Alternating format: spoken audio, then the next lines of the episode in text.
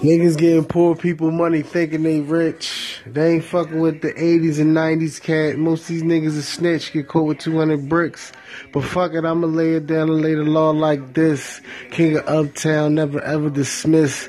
All these new cats, they be faking with the glitter on their wrist. But I tell you like this, Rockwell changed 80s and 90s things, especially the 80s cats walking around flooded. Jews like, you know what I mean? They came from, you know, the pyramid era, fucking the King Tut jury. Niggas are staring like, damn, your whole team flooded. Benz this, Benz that, Lex this, Lex that. Yeah, BBS's and all that. Fuck what y'all talking, black niggas talking about they getting money 2018. Look at your team, all y'all fiends. Fuck y'all look like the crackheads that was running off the rock for the kingpins. Fuck what you saying, nigga I squeezed 10.